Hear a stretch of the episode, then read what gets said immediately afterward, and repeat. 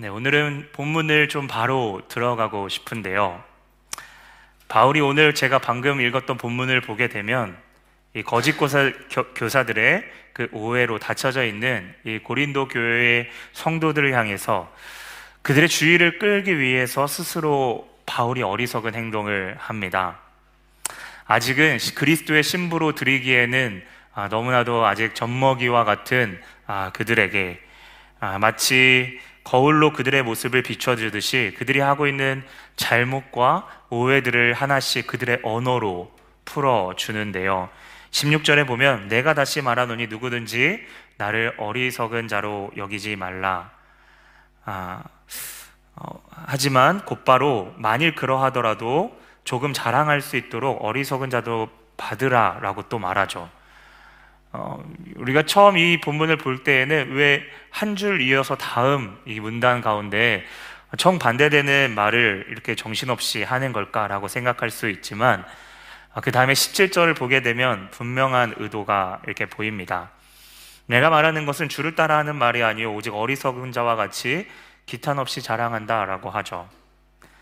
여러분 바울은 본래 자랑할 마음이 추호도 없었습니다. 스스로 자랑하는 것은 어쩌면 스스로를 욕되게 하는 것을 것임을 바울 자신이 누구보다 더 잘 알았기 때문이죠. 사람과의 관계에서 이렇게 자꾸 답답하고 이렇게 나에게 이러한 아, 일들을 이렇게 계속 이러한 일들이 일어나면 이러한 안 좋은 이런 상황들을 끝내기 위해서 어, 빨리 기분 좋게 끝내도록 급하게 마무리 짓고 아, 속으로는 그래 한번 스스로 당해봐야 알겠지라고 깨닫는 아, 그러한 식으로 무시하거나 아, 포기할 때가 있습니다. 바울은 마치 이 가운데 막힌 하수관을 뚫으려고 더러운 곳으로 이제 아, 스스로 가는데요. 지난 시간에 나누었지만 바울은 성도들이 정말 답답했지만 그럼에도 끝까지 포기하지 않는 사랑을 베풉니다. 바울이 성도들 또 복음을 얼마나 사랑했는지를 알려면 오늘 22절에서 29절 정말 구체적으로 장황하게 나와 있는데요. 어떠한 상황이든지 아비와 같이 아버지와 같이 그들을 끝까지 책임집니다.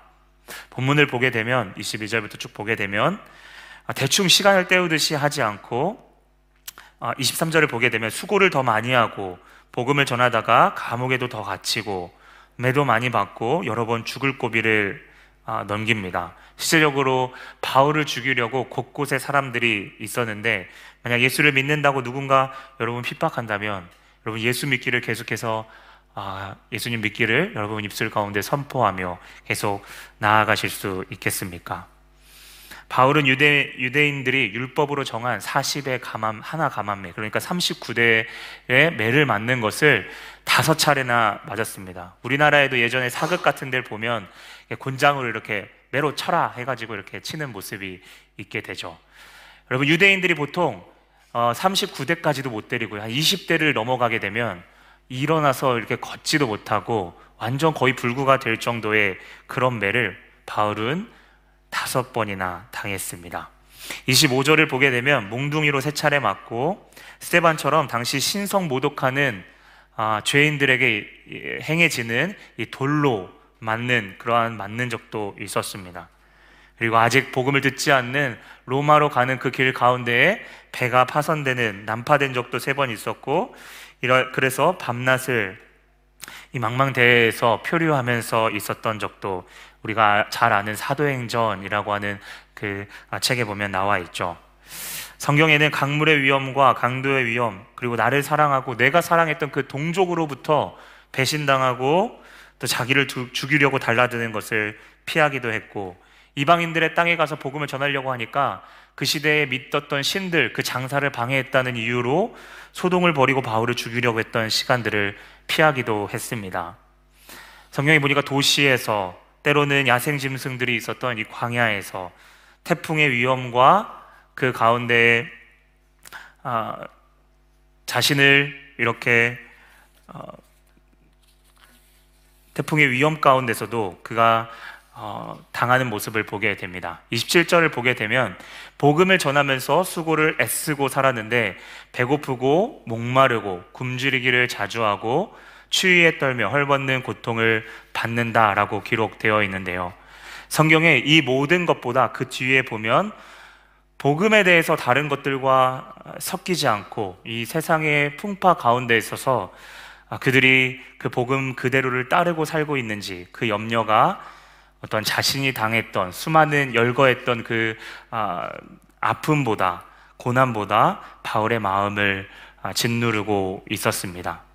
아마 바울은 아, 자신이 그렇게 육체적으로 당한 고난보다 성도들이 마치 사나운 양 이리 때에 잡혀 먹힐까봐 걱정하는 그러한 걱정 가운데 매일매일 짓눌려 살았던 것 같습니다. 바울이 성경에 보게 되면 아무것도 염려하지 않고 그렇게 나아가거든요. 근데 오직 한 가지 일에서만 염려하고 걱정하는 모습을 보입니다. 바로 영혼에 대한 책임감, 성도에 대한 염려가 그의 유일한 염려였습니다. 여러분 성도들의 오늘 모습을 쭉 보게 되면 이 잘못된 거짓 교사들로 인해서 잘못된 이 권위들에 눌려 있는 모습을 보게 되는데요.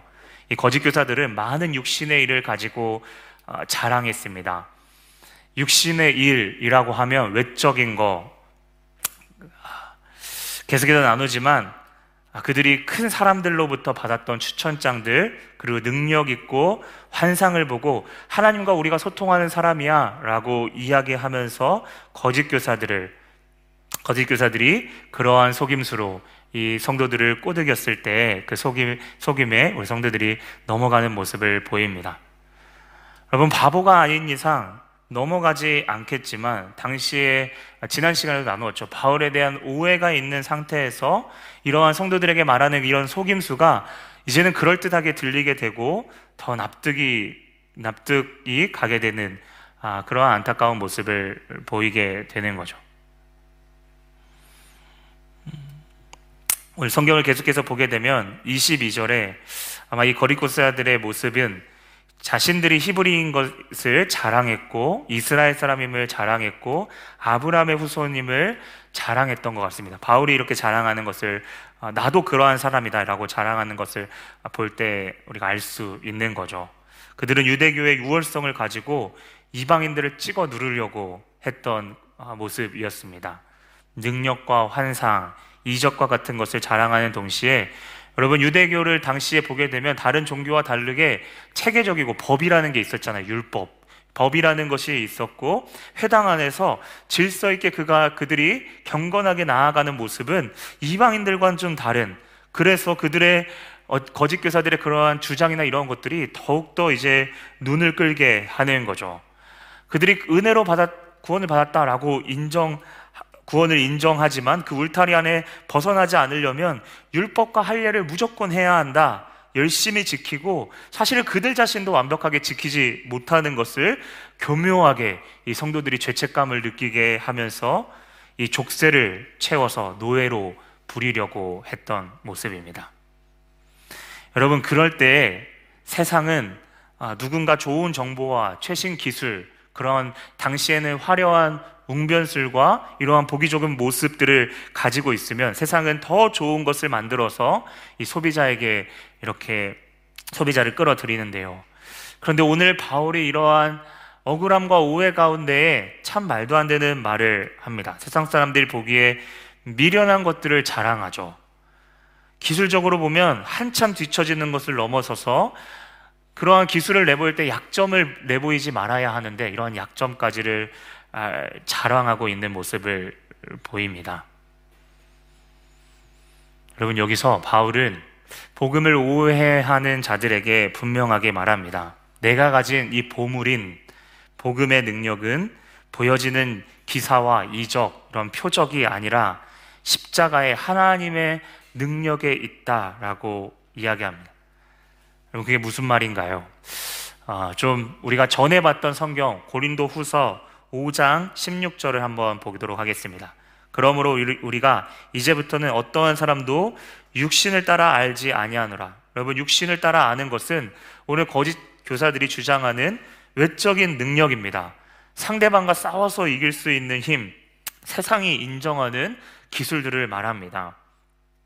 거짓 선지자들 입장에서 자신들이 기도하면 응답받고 이미 우리 가운데 그런 이적들이 많이 있기 때문에 내가 참 목자이고 자신들이 원하는 대로 이 거짓 교사들이 원하는 대로는 다 이루어진다. 라고 이야기하면서 마치 복음에 대한 능력을 이야기하는 것 같지만 그 중심은 자신들을 높이고 드러내는 데 있어서 그 능력을 말합니다. 그런데 5절, 16절, 5장 6절, 16절 후반절에 보면 바울은 말합니다. 비록 우리가 그리스도도 육신을 따라 알았지만 바울도 이전에 그리스도를 육신으로 따라 알았다는 거예요. 무슨 말인가요? 오늘 다시 11장 22절에 바울이 어리석게 자랑하는 것을 한번 자세히 한번 보면 좋겠습니다. 그들이 히브리인이냐? 바울이 이 어리석은 그들의 수준에 맞춰서 지금 어리석게 일부러 이제 사실 연기를 하는 거죠.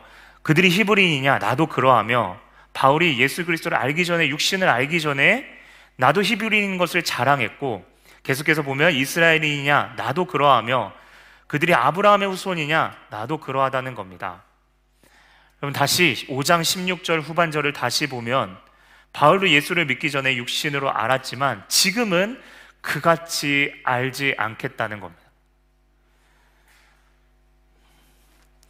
다시 한번 10, 11장 22절, 22절까지 방금 봤으니까 23절을 보게 되면 그들이 그리스도인의 일꾼이냐 정신없는 말을 하거니와 나는 그러하다. 그리고 쭉 29절까지 그가 약한 것을 자랑합니다. 여러분 히브리인인 것을 자랑하던 바울이요. 바울도 히브리인인 것을 내 예수 그리스도를 알기 전에 육신의 잣대로 나도 그것을 자랑했다고 아까 전에 5장에 살펴봤죠. 여러분 오늘 10장에 11장에 다시 보게 되면 여러분 22절과 23절에 갑자기 정신없이 횡성수설하면서 히브리인인 걸 자랑하다가 아브라함의 자손인 걸 자랑하다가 갑자기 29절까지 약한 것을 자랑하는데요. 여러분 22절과 23절에 바울에게 어떠한 사건이 오늘 말하고는 있지는 않지만 어떠한 사건이 여러분 있었습니까? 네, 우리가 알다시피 예수 그리스도를 담에색으로 가는 길에 만나게 되죠. 그 예수 그리스도를 만난 이후 오늘 고린도 후서 5장 17절을 보면 바울이 예수 그리스도를 만나고 그 죽으심과 이제는 살아계신 그 시퍼렇게 살아계신 그 부활하신 주를 이해하고 이렇게 이야기합니다. 그런즉 누구든지 그리스도를 알고 그리스도 안에 있으면 새로운 피조물이라 이전 것은 지나갔으니 보라 새 것이 되었도다. 오늘 바울이 정신없이 거짓 교사들처럼 자랑하다가 정신없이 자기의 약한 것을 자랑하는 것은 여러분 바울이 그 십자가의 은혜를 깨달았기 때문입니다. 여러분 십자가의 은혜를 깨달았다는 뜻이 무엇인가요? 여러분 누군가에게 누군가가 여러분 십자가의 은혜다 무엇이냐라고 물어본다면 어떻게 답변하시겠습니까? 십자가와 부활을 이해했다는 것은 여러분 그 예수 그리스도가 왜 오셔야만 해? 이 땅에 왜 오셔야만 했고 구약의 선지자들이 예언한 자기 백성을 구원하는 방식 하나님의 우리를 향한 사랑의 방식이 어떠한지를 온전하게 이해했다는 것입니다. 그것이 은혜를 알았다라는 거죠. 공의로우신 하나님이 그 완전하신 공의 가운데에 우리를 포기하지 않고 사랑하는 방법, 바로 그의 아들이신 예수 그리스도를 우리를 위해 내어주신 그 예수의 죽음과 다시 그를 일으키신 하나님의 능력, 그 하나님의 마음을 온전히 바울이 깨닫고 이해했다라는 것입니다. 예수님은 자신의 죽음에 이런 말씀을 하셨죠. 십자가에 못 박히신 마지막 그 십자가의 상에서 일곱 언어 중에 마지막에 말씀하신 것이 무엇이나, 무엇인가요? 다 이루었다 말씀하신 거죠. 여러분, 바울은 그 다 이루었다라고 하는 그 질문에 무엇을 이루었을까? 예수에게는 사명이 있었고 십자가의 죽음으로 예수가 무엇, 무엇 이룬 것이 무엇인지 다 이루었다라고 하는 것이 무엇인지를 그가 그 담에색 그 예수님을 만나는 그때에 그 십자가를 이해했다라는 온전히 인식했다라는 것입니다. 바울이 그 예수를 안 뒤에 이제는 모든 것을 배설물로 여기고 그는 이제 그의 약함을 자랑합니다. 여러분 그리스도를 진짜 아는 데 있어서 바울이 눈에 보이는 이제는 능력에 그의 외적인 것에 육신의 잣대에 그를 의존하는 것이 아니라 비록 겉으로는 십자가 하면 투박하고 미련한 것 같지만 복음 안에 있는 그 신비와 지혜, 이미 하나님께서 세팅해 놓으신 그 신비와 지혜를 바울은 알았다는 겁니다. 여러분, 은혜와 자랑, 이 관련되어 있는 이 두 단어가 어떻게 관련되어 있는지 에베소서 2장 8절에서 9절을 이야기하고 있습니다. 너희는 그 은혜로 의하여 믿음으로 말미암아 구원을 받았으니 이것은 너희에게 난 것이 아니요 하나님의 선물이라 행위 우리 가운데 행위로 난 것이 아니니 이는 누구든지 자랑하지 못하게 함이라 외적인 자랑과는 다른 하나님의 십자가의 지혜 놀라운 지혜가 왜 겉으로 투박해 보이는지 미련해 보이는지 이 8장 9절 이 2장 8절에서 9절이 이야기하고 있다는 겁니다. 복음이 미련한 것처럼 보이는 것 똑똑한 사람만 태, 깨닫고 태어나면서부터 수저를 물고 있는 그런 사람에게만 주어진 것이 아니라 모든 사람에게 주시는 하나님의 선물인 것은 아무도 자랑하지 못하게 하려는 자랑하지 못하게 하려는 것인 것이죠. 그 선물이 오늘 거짓 선지자들의 자랑할 만한 것과 여러분 비교가 되나요? 비교가 안 되게 값비싼 것이죠. 아무리 돈이 많아도 살 수 없습니다. 그렇게 엄청난 것이지만 여러분 모든 자들에게 값없이 주셨습니다. 여러분 어떠한 물건이든 값비싼 것을 어떻게 우리가 알 수 있나요? 이 물건을 딱 봤을 때 값비싼 것 여러분 감정에서 그것을 얼마나 주고 샀는지 그 돈의 무게를 알면 우리는 확실히 알 수 있습니다. 여러분 십자가가 비록 겉으로 보기에는 약하고 초라한 것 보이지만 그 십자가를 통하여 어떠한 무게가 해결되었습니까? 우리의 죄가 해결되었죠. 우리가 묶여서, 묶였던 보이지 않는 죄의 심판과 저주와 그러한 대가, 그 모든 것들이 해결되었다는 것입니다. 죄의 대가는 단순히 우리가 알고 있는 도덕적인 그 판사가 판결하는 죄의 형벌 이상입니다. 여러분, 어린 자녀에게 부모가 꼭 필요하듯 우리를 영원히 보호해주고 우리를 고아로 남겨두지 않고 사랑해줄 하나님과 원수된 어쩌면 영원히 고아가 되며 누구도 보호받지 못하는 그 형벌을 예수님께서 대신 받으셨죠. 무엇 때문에 받으셨나요? 우리의 죄의 무게, 죄 때문이죠. 이것은 여러분 세상이 알든 모르든 사실입니다. 여러분 태양이 뜨는 것, 여러분 과학적으로 그걸 깨닫지 누군가 깨달아서 현상학적으로 내가 인식하니까 태양이 그 자리에 있는 건가요? 그렇지 않습니다. 그건 우리의 알든 모르든 그냥 그건 사실인 것이죠. 그런데 복음, 이 복된 소식을 살아야 하는 우리가, 우리가 먼저 구걸하면서 그 살, 살, 그 생명수를 우리에게 주세요. 우리가 구걸해야 하는데, 우리가 찾아가기 전에 우리를 먼저 그분이 찾아오셨습니다. 그리스도가 우리가 아직 죄인 되었을 때에 세상으로 오셨습니다. 그리고 찾아오신 그분을 받아들이기만 하면 그의 죽음으로 말미암은 그 안에 생명이 있기에 오늘 찬양에 고백했던 것처럼 그 안에 예수의 생명이 있기에 좀 전에 읽었듯이 우리가 새로운 피조물이 그 생명 때문에 우리가 새로운 피조물이 되었다라는 사실입니다. 여러분 사랑하는 사람이 있다면 내가 발견하고 마주했던 좋은 것들을 나누는 것이 당연하듯이 하나님은 우리가 받은 그 값없는 엄청난 사랑을 나눌 수 있는 특권을 주셨습니다. 여러분 저작권도요 있어서 우리가 어떤 것들 좋은 것들 나누는 것도요 그 저자에서 동의를 받아야 되는 시대잖아요. 하나님은 우리에게 그 사랑을 나눠줄 수 있는 특권을 주셨습니다. 계속 고린도후서 5장과 비교해서 보고 있는데요. 새로운 피조물이 있는 17절 다음에 고린도후서 5장 18절입니다. 중반절 이하부터 보면 그가 그리스도로 말미암아 우리와 자기와 화목하게 하시고 우리에게 화목하게 하는 직분을 주셨으니 바울이 오늘 11장 본문에 수많은 고생을 했는데요. 왜 그랬을까요?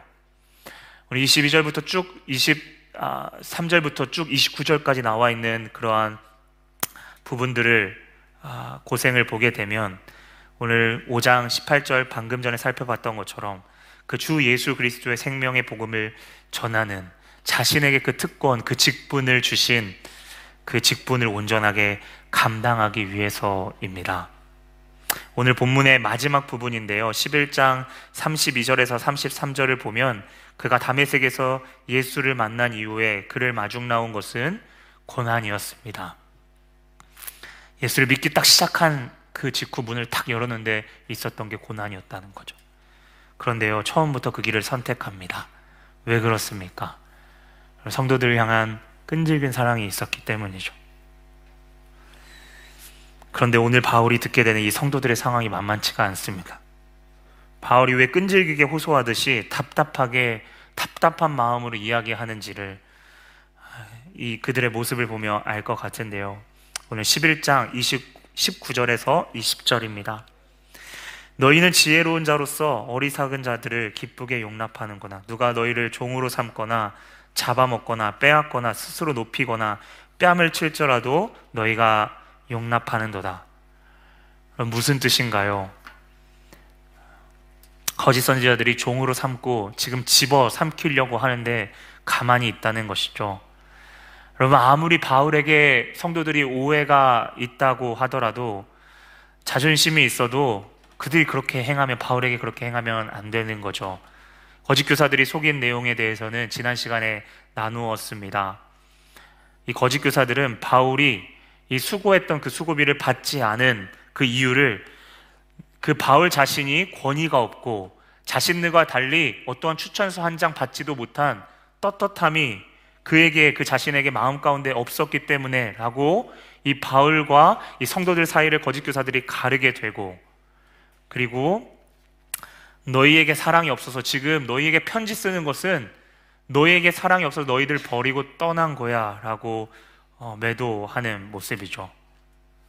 아무리 그래도 지켜야 할 선이 있는 건데 마치 엄마가 아, 아이가 내가 해주라는 것을 해주지 않고 그렇게 엄마 밉다고 옆에 과자를 준다고 하는 모르는 아저씨를 따라가는 것과 여러분 같은 꼴입니다. 여러분 어떻게 알게 된 복음인데 어떻게 어렵게 싹 틔운 복음인데 여러분 참 바울의 답답한 모습이 오늘 본문에 아, 그려집니다. 여러분 용납하는 것, 참는 것 성령의 열매 중에 하나입니다. 그렇죠? 네. 오래 참고 인내하는 것은 중요한데요. 오늘 그들이 인내하고 자세히 보면 용납하는 그것이 참고 인내하는 것이 아니죠. 여러분 관용의 또 다른 얼굴 그 이름은 바로 방관입니다. 그들이 지금 거리시는 자들이 어, 그 그리스도의 그 사랑으로 끝까지 여러분 아, 거짓 선지자들을 이 성도들이 사랑하는 아, 모습인 인내하며 사랑하는 모습인가요? 절대 아니죠. 그들에게 뺨을 그대로 내어주는 겁니다. 여러분 자녀를 사랑하는 부모는요 절대 방관하지 않습니다. 잘못된 것은 꾸짖고 경계선을 확실하게 설정해 주는 것이 부모여야 하는 것이죠. 잘못된 것에 대해 이야기할 수 있는 여러분 용기가 필요한 시대입니다. 왜 그렇게 우리가 용기를 내고 나아가야 하나요? 우리가 가진 은혜가 너무 귀하기 때문입니다. 누구도 나를 사랑으로 키워주신 부모를 욕하는데 가만히 방관하는 사람은 없습니다. 여러분 잘 알고 있는 다윗 기억하십니까? 그가 골리앗과 신체적인 조건이 너무 차이 나고 다윗은 전쟁에 무조건 참여해도 하는 그 징집 대상인 나이도 그러한 대상이 아니었습니다. 하지만 멀리서 들려오는 여호와의 이름이 땅에 떨어지고 모독될 때 그는 이렇게 이야기합니다. 이 할례 받지 못한 블레셋 사람이 누구이기에 살아계시는 하나님의 군대를 모욕하겠느냐? 그는 아직 소년이었지만 하나님에 대한 모욕하는 것에 침묵하지 않았습니다. 방관하지 않았습니다. 반응합니다. 하지만 우리가 지금 세상의 큰 파도, 물결, 관용, 인권 등 겉보기에 좋은 것들처럼 보이지만 역으로 우리가 가진 복음이 훼손되고 언제는 우리가 가진 진리에 대해서 자유롭게 이야기할 수 있는 아, 올바른 것을 올바르다고 이야기할 수 있는 전할 수 없는 시대가 다가오는데도 방관하거나 침묵하는 모습을 곳곳에서 보게 됩니다. 내가 올바르게 전하면 잃을 것이 너무 많아서 놓지, 놓지 못하는 것이 많아서 여러분 침묵하는 것은 아닌가요? 세상 사람들의 시선과 그것을 이야기하면 권력과 특권과 지위를 내려놓아야 하는 그러면 뻔히 보이는 그 무기력함을 사단은 역으로 그것을 우리를 이용한다는 겁니다. 특별히 사단이 우리 가운데 힘쓰지 않아도 너무 많은 축복을 움켜쥐고 하는 가운데 있어서 이제는 하나님, 그 축복을 주신 하나님을 의지하는 것이 아니라 하나님이 주신 축복을 의지하여 살아가는 그것을 빼앗기지 않으려고 하는 그 마음을 사단이 이용한다는 겁니다. 여러분 사마, 선한 사마리아 사람 누가복음 10장에 있는 25절 이하에 나와 있는 그 내용을 아시죠? 어떤 율법 교사가 예수님한테 질문합니다. 어떻게 해야 영생을 얻겠습니까, 예수님? 어, 너 알고 있지 않니? 마음과 뜻과 힘을 다해서 주 너의 하나님을 사랑하고 너의 이웃을 내 몸과 같이 사랑하라. 라고 이야기하죠. 율법 교사가 그러면서 자연스럽게 아, 그 이웃이 무엇이 누구이냐라고 이야기할 때 예수님 쭉 설명을 합니다. 한 여러 한 강도르가 한 그 예루살렘의 유대, 여리고로 가는 사람이 강도를 만나는데 거기 말씀에 보니까 거의 죽게 되었다라고 쓰여 있습니다. 두 부류의 사람이 지나가요 처음에 누구죠? 네 제사장과 레위 사람들이 거기를 지나갑니다. 어떻게 했나요? 그냥 지나갑니다. 그리고 사마리아 사람이 세 번째로 지나가서 나아가죠. 여러분 그 본문이 사마리아 사람처럼 우리가 착하게 남들을 도와줘야 하는 본문을 그 의미를 뛰어넘습니다. 여러분 제사장과 레위인에게는요 방관할 수 있는 그 클루가 그 리즌 그 이유가 분명했습니다. 왜냐하면 거의 죽게 됐거든요. 사람이 죽게 되면요 시체를 만지면 안 된다라고 하는 그 율법이 있었기 때문에 아 어차피 내가 지나가고 조금 뒤에 가면 이 사람 죽을 게 뻔한데 아, 시체 율법에는 시체 만지라고 하는 것이 아, 만지면 제사장인데 어떻게 레위 특별한 선택받은 우리 족속이 어떻게 그럴 수 있어? 하나님의 말씀을 교묘하게 이용하는 거죠. 그러면 하나님 말씀이 말하니까 아 방관 해도 괜찮은 좋은 이유가 있는 것입니다. 예수님은 그것을 그것을 듣고 있는 부끄러운 그 율법 교사 교만해져 있었, 있었던 그 율법 교사 그리고 그 주위에 그걸 듣고 있었던 사람들을 꾸짖는 것입니다. 용기를 내면 다수로부터 반응이 오는 여러분 수치심과 분노를 여러분 껴안아야 하기 때문에 여러분 두려워하는 것은 아닌가요? 좋은 게 좋은 것이니 그냥 그들 편에서도 이해해주고 우리에게 당장 피해가 오지 않으면 여러분 괜찮은 건가요? 그게 오늘 바로 관용의 두 얼굴인 방관입니다.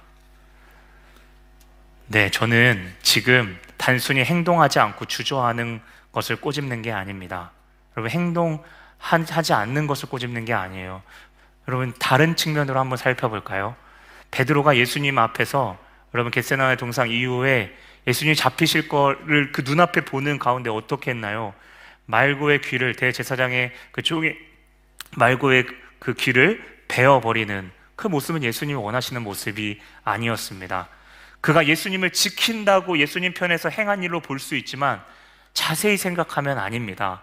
그 마음 근원에는 자신이 생각하는 메시아는 그렇게 쉽게 당하지 않는다는 것입니다. 잡히지 않는다는 거죠.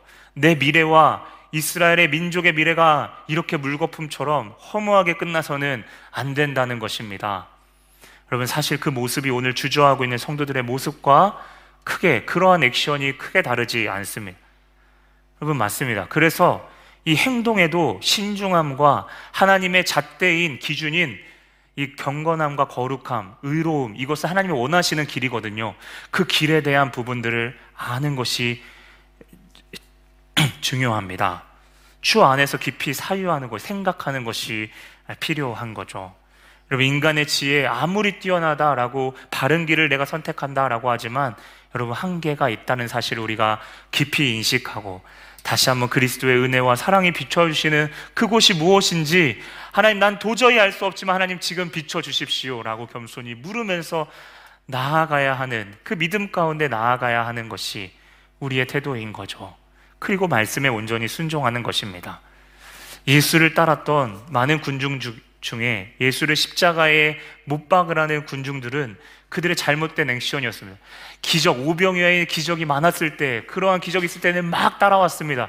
그런데 이제 예수님이 잡히시고 하니까 베드로와 똑같습니다. 성나서 군중들이 이제는 십자가에 못 박으라 라고 이야기하죠. 세상이 원하는 인정받는 오늘 부유한 고린도 교회가 마음속으로 원했던 그 능력 있는 메시아 그 모습이 아니었을 때 우리는 과다한 액션을 그 군중들이 취하게 되는데요. 그래서 액션 자체가 중요한 것이 아니라 주님은 당신이 정말 원하는 편이 무엇인지 그 편을 내가 너에게 들려주었을 때 따라오라고 하는 때로는 외로운 그 길 가운데 제자와 같이 걸어가겠냐라고 하는 그 질문을 예수님은 지금 우리 가운데 묻고 계신 겁니다. 엘리야라는 선지자가 갈멜산에서 바알 선지자 여러분 잘 아시죠? 450명과 아세라 선지자 400명과 어, 대결을 펼칩니다. 누구의 신이 진짜 신인지 재단에 송아지 줄을 놓고 불이 붙는 곳 어느 쪽이든 불이 붙는 곳 거기 그것을 응답으로 알고 대결을 펼치게 되죠. 그 가운데 백성들은 어떻게 행동합니까? 열왕기상 18장 21절입니다. 엘리야가 모든 백성에게 가까이 나아가 이르되 너희가 어느 때까지 둘 사이에서 머뭇머뭇하려느냐 여호와가 만일 하나님이면 그를 따르고 바알이 만약 하나님이면 그를 따를지니라 하니 백성이 말 한마디도 대답하지 아니하는지라 여러분 바알은요 당시에 왕이 섬기는 신이자 백성들에게 강요받는 법과 같은 것이었습니다. 그것을 따르지 않으면 배척당하고 죽을 수도 있는 목숨이 걸린 겁니다. 그 사이에서 오늘 머뭇거리고 있죠. 여러분, 그들이 그러면 하나님을 몰랐습니까? 그들이 하나님을 알았습니다. 만약 하나님을 믿지 않았다면 여러분 머뭇거리지도 않았겠죠. 바알의 편에 갔겠죠. 그런데 둘 다 선택하고 싶은 겁니다. 하나님을 아는데 실제적으로 그 능력은 마음 깊은 곳에서는 바알이 바알에게 있어 보이는 겁니다. 여러분 엘리야의 선택 외롭고 혼자 있는데요. 오늘 고린도 교회에 있는 것은 많은 군중들이 그렇게 이야기하니까 나도 그 군중 편에 속해야지 라고 하는 그 방관하고 싶은 마음들이 오늘 당시에 그 머뭇거렸던 백성들의 마음인 거죠. 우리라고 크게 다를까요? 우리가 이스라엘 백성들 오늘 고린도 교회 성도들입니다. 하지만 복음은 여러분 모든 것들을 포용하지 않습니다. 그리스도의 사랑의 방식은 봐주는 것, 허용해 주는 것이 아니라 기준이 분명하게 있는 가운데서 그분이 스스로 대가를 치르셨다라고 하는 겁니다. 하나님은 오늘 우리가 당신의 피값으로 준, 주고 이제는 너희를 내가 너희는 세상의 소금이니 라고 이야기하는데 여러분 우리는 아닌데요 라고 이야기한다면 주님의 피를 부끄럽게 하는 겁니다. 소금이 맛을 잃으면 맛을 잃으면 아무 쓸모 없이 버려질 뿐입니다. 여러분 저에게 부끄러운 고백입니다. 아, 군대에 갔는데 좀 오래된 이야기인데요. 네, 저보다 오래된 사람이 있을 수도 있, 있지만, 네, 참 쉽지 않았습니다. 많은 부분이 세상적인 부분과 타협하는 지점들이 너무 많았습니다. 규율이 너무 심하고 아, 처음에는 아, 그 믿지 않는 그 군의 그 섬에 복음을로 변화시키겠다는 호기로운 뜻이 여러분 가자마자 그 순간 그 눈앞에서 어, 땅에 떨어졌습니다. 내 신앙을 지키기도 힘든 곳이었습니다. 그 가운데에 저의 자신의 연약함들, 수치스럽고 남들에게 이야기하면 부끄러운 그런 모습들을 정면으로 마주하기가 너무나도 힘들었습니다. 그렇게 점점 똑같이 저도 물들어가고 있었고 타협하고 있더라고요. 그렇게 실패라고 생각하는 그때 하나님 앞에 부끄럽게 부끄럽지만 나아가기 시작했습니다. 저를 불쌍히 여겨주십시오. 저를 지켜주십시오. 지켜주십시오. 제가 무엇인가 액션도 못하겠고 저의 자신 신앙 하나님 그거라도 지킬 수 있도록 하나님 불쌍히 여겨달라고 우리 언젠가 하나님 그리스도의 향기 또한 제가 되고 싶다고 속으로 간절히 기도했습니다. 감사한 것은 그때 하나님께서 복음의 빛을 계속 기억하고 비춰주셨는데요. 돌이켜보면 제가 기도했기 때문에 그 힘을 막 제 안에서 새 힘을 받아가지고 그렇게 구별되는 행동을 한 게 아니라 돌이켜보면 주님께서 그 기도 가운데 신실하게 응답하셔서 온전하게 그 제도적으로 막아주신 그렇게 주님이 행하신 것을 좀 생각해 깨닫게 되었습니다. 여러분 제가 말하는 것은 순교에 비하면 너무나도 부끄러운 고백이고 행동이지만 내가 할 수 있는 작은 용기의 그 지점부터 가르쳐 주셨고 기도할 때 용기를 주셨습니다. 그리고 처음에 예수쟁이라고 하는 그것이 참 많이 부끄러웠는데 그것이 점점 괜찮고 오히려 그것이 복되다는 사실을 하나님은 경험하게 하셨습니다. 오늘 바울이 약한 것을 고백하는 것은 내 힘으로 애쓰고 어, 교만함과 그 괴리감 사이에서 고통하는 나의 모습이 아니라 내 약함 가운데 그분이 강함이 되셔서 그 예수 그리스도를 우리가 같이 바라보자라고 하는 바울의 초청입니다. 오늘 제가 이 설교 가운데 매번 반복하지만 그리스도의 십자가의 은혜를 나눈 이유가 바로 거기에 있습니다. 여러분 다시 우리가 복음으로 돌아가야 합니다. 용기가 없을 때 그리스도인으로서 참 외로울 때 그것을 그분 앞에 고백하며 나아갈 때그 광야에서 하나님의 크심과 인도하심을 우리가 경험하게 될 것입니다. 여러분 거짓 교사들이 말했던 것처럼 유대인들이 율법과 할례와 행함으로 구원받았습니까? 그거는 거짓 교사들의 주장이죠. 구약의 유대인들도 은혜로 믿음으로 말미암아 구원받았습니다. 오늘 우리가 용기 있게 방관하지 않고 나아갈 수 있는 힘은 우리의 힘이 아니라 은혜로 말미암은 그래서 우리가 은혜가 필요합니다. 더 큰 물결 여러분 유혹들이 찾아올 겁니다. 가족들을 초대교회 그 요한 계시록과 같이 비록 우리의 목에 칼이 들어오지 않는다 할지라도 가족을 건드리고 죄를 허용하도록 회유할 수도 있습니다. 하나님께서 하지 말라라고 하는 것은 아무 이유가 없는 것이 아닙니다. 궁극적으로 율법을 처음 만들었던 그 의도처럼 우리를 보호하려고 하는 것이죠. 지키지 않는 우리를 너 죄 지었지? 어, 요라 잘 됐다. 너를 불구덩이로 한번 넣어봐야겠다. 라고 하는 것이 아니라는 겁니다. 그러면 하나님께서 만드신 결혼이라는 제도를 두신 것은 우리를 사랑해서입니다. 영국에서 참 많은 이슈가 되고 있죠. LGBTQ, 그쵸? 관한 부분들을 여러분 무적, 무적정, 감정적으로 싫어하는 것이 그 사람들을 싫어하는 것이 아닙니다. 하지만 성경에 하나님이 세우신 질서를 내 마음대로 조종하겠다라고 하는 그 죄에 대해서 잘못된 것을 잘못됐다고 말할 수 있어야 하는 것이죠. 누군가 치료받아야 하고 아파하는데 나에게 피해, 가 되지 않는다고 그들을 인정하고 멀찌감치 서서 관용하는 것처럼 하는 것은 여러분 방관하는 것입니다. 더 나쁜 것이죠. 여러분 동거하는 부분 이 시대에 다양한 이유로 행해진다라고 여기저기서 들립니다. 아무리 힘들고 어려운 이유가 있더라도 여러분 저는 이미 저에게 만약 그런 질문을 해오신다면 이미 여러분이 다 이미 알고 계신다라고 생각합니다. 여러분 아무리 놓지 않고 싶은 중요한 것이 있을지라도 지키고 싶은 것이 있을지라도 보다 더 중요한 것을 쉽게 놓치지 않는 우리가 되지 그러한 아, 우리가 되지 않기를 원합니다. 하나님께서 허락하신 소중한 우리 자신을 방관하거나 우리 자신을 그대로 방치하거나 허용하지 마십시오. 여러분 결혼이 아닌 가운데 허락한 일이 없습니다. 혹 누군가 지킬 수 있다고 목사님 저는 지킬 수 있다고 확신하는 분들이 계신다라고 하면 여러분 자세히 한번 생각해 보십시오. 교만일 수 있다는 겁니다. 여러분 아담의 선악과는 자기 확신, 자, 그것은 자기의 우상이었습니다. 여러분 이러한 이야기들을 제가 나눌 때 십자가와 같이 미련한 것처럼 목사님은 구시대적인 것으로 때로는 보일 수 있지만 진리는 분명한 것을 이야기합니다. 우리 각자가 내가 속한 친구들 속에서 직장 가운데서 오늘 고린도 교회 성도들처럼 부끄럽고 창피해서 관용을 내세우지만 참고 인내하는 것처럼 보이지만 그 속에 뺨을 내어 주거나 스스로 종이 되어 잡혀 있거나 빼앗긴 지점은 없는지 한번 우리가 생각해 보기를 원합니다. 나에게 지금 피부로 와닿지 않는다고 방치해서는 안 됩니다. 먼저는 우리가 방관하는 지점들을 놓고 주님 앞에 오늘 찬양의 고백처럼 우리의 약함을 연약함을 놓고 고백하며 기도하십시다. 우리가 비판하는 그들보다 우리가 나은 게 절대 없습니다.